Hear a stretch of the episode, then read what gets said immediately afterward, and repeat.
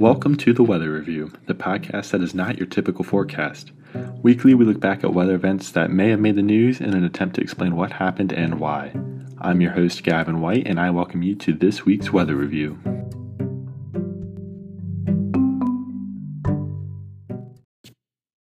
Phoenix, Arizona has had twenty-five consecutive days of temperatures over one hundred ten degrees Fahrenheit at the time of recording this episode. This can be attributed to numerous things, but today I'm going to focus on two primary factors in particular, a delayed monsoon and the urban heat island effect. So starting off with the monsoon, what is it? A monsoon is a large-scale shift in the pressures and, as a result, the winds that brings moist tropical air into desert, desert regions. This results in seasonal rainfall for the region, refilling reservoirs and other water sources, and generally leading to cooler temperatures overall. These cooler temperatures come from clouds overhead due to precipitation, and then as a result of precipitation, there's more moisture on the ground, and the combination of the two generally leads to cooler temperatures. Monsoons form in the summer months due to high pressure formation as a result of temperature differences between the lands and the oceans.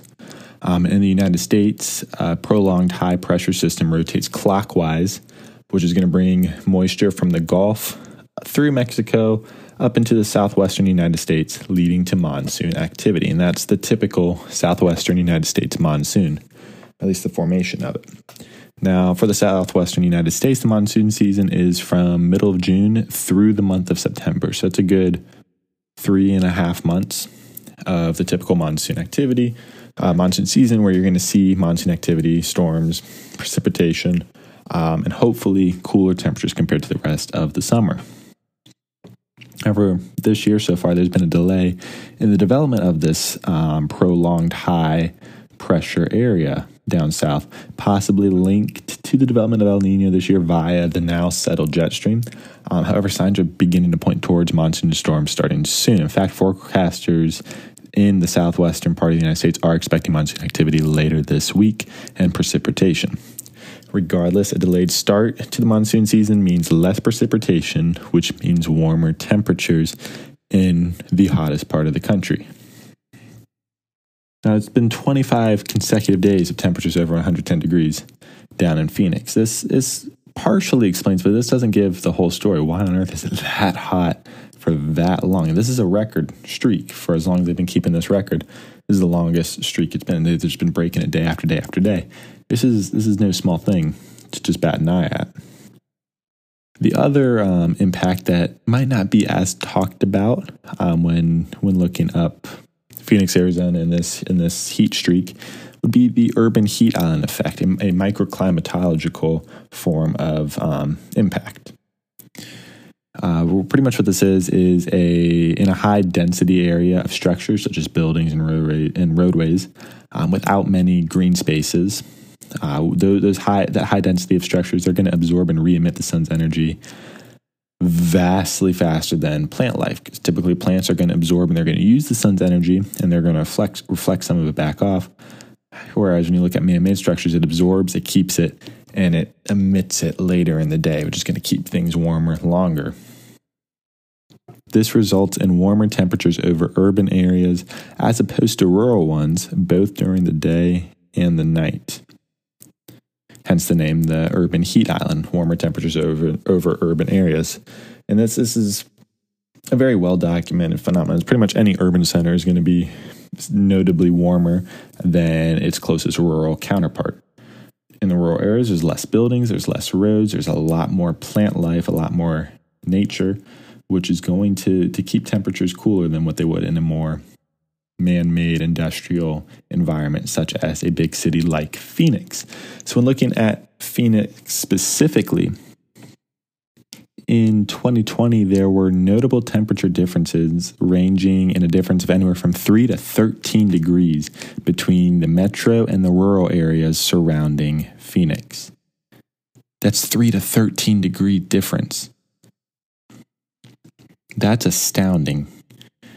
I'm showing There's obviously a lot more going on here and a lot more that can be explained with why Phoenix has seen such a high temperature streak that they've that they've seen over the last two, three, three and a half weeks now.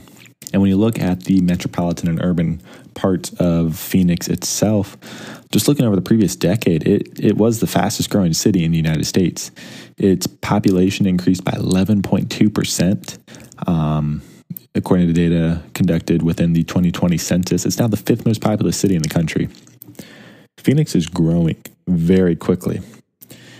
And with a growing city, it's going to expand. There's going to be more urban sprawl. There's going to be more buildings. There's going to be more roads. There's going to be more neighborhoods. There's going to be more man-made structures and objects that are going to be heat-absorbing surfaces that will increase the result of the urban heat island.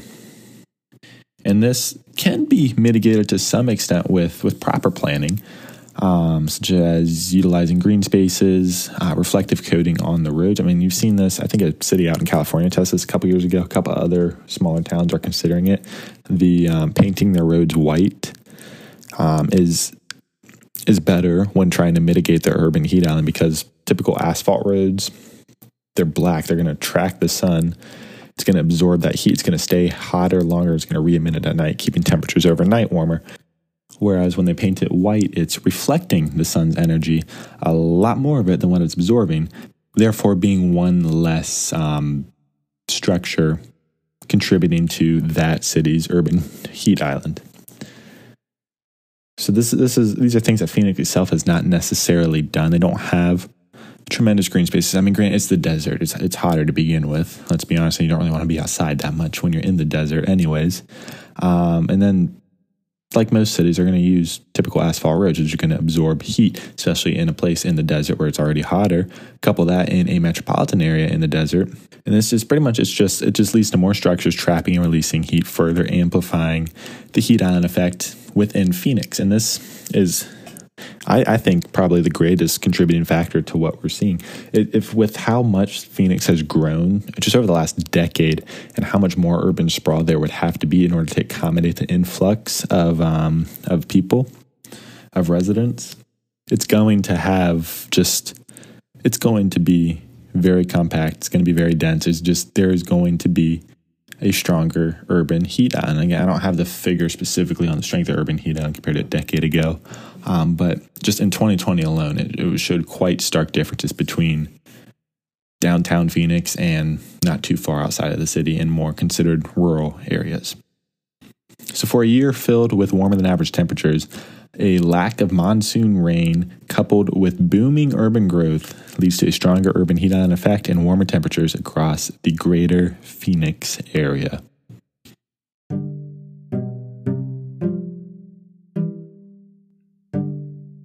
Thanks for listening to this week's episode. If you enjoyed the content or commentary, please consider leaving a rating so others can also find this podcast. Enjoy your week and keep your eyes on the skies.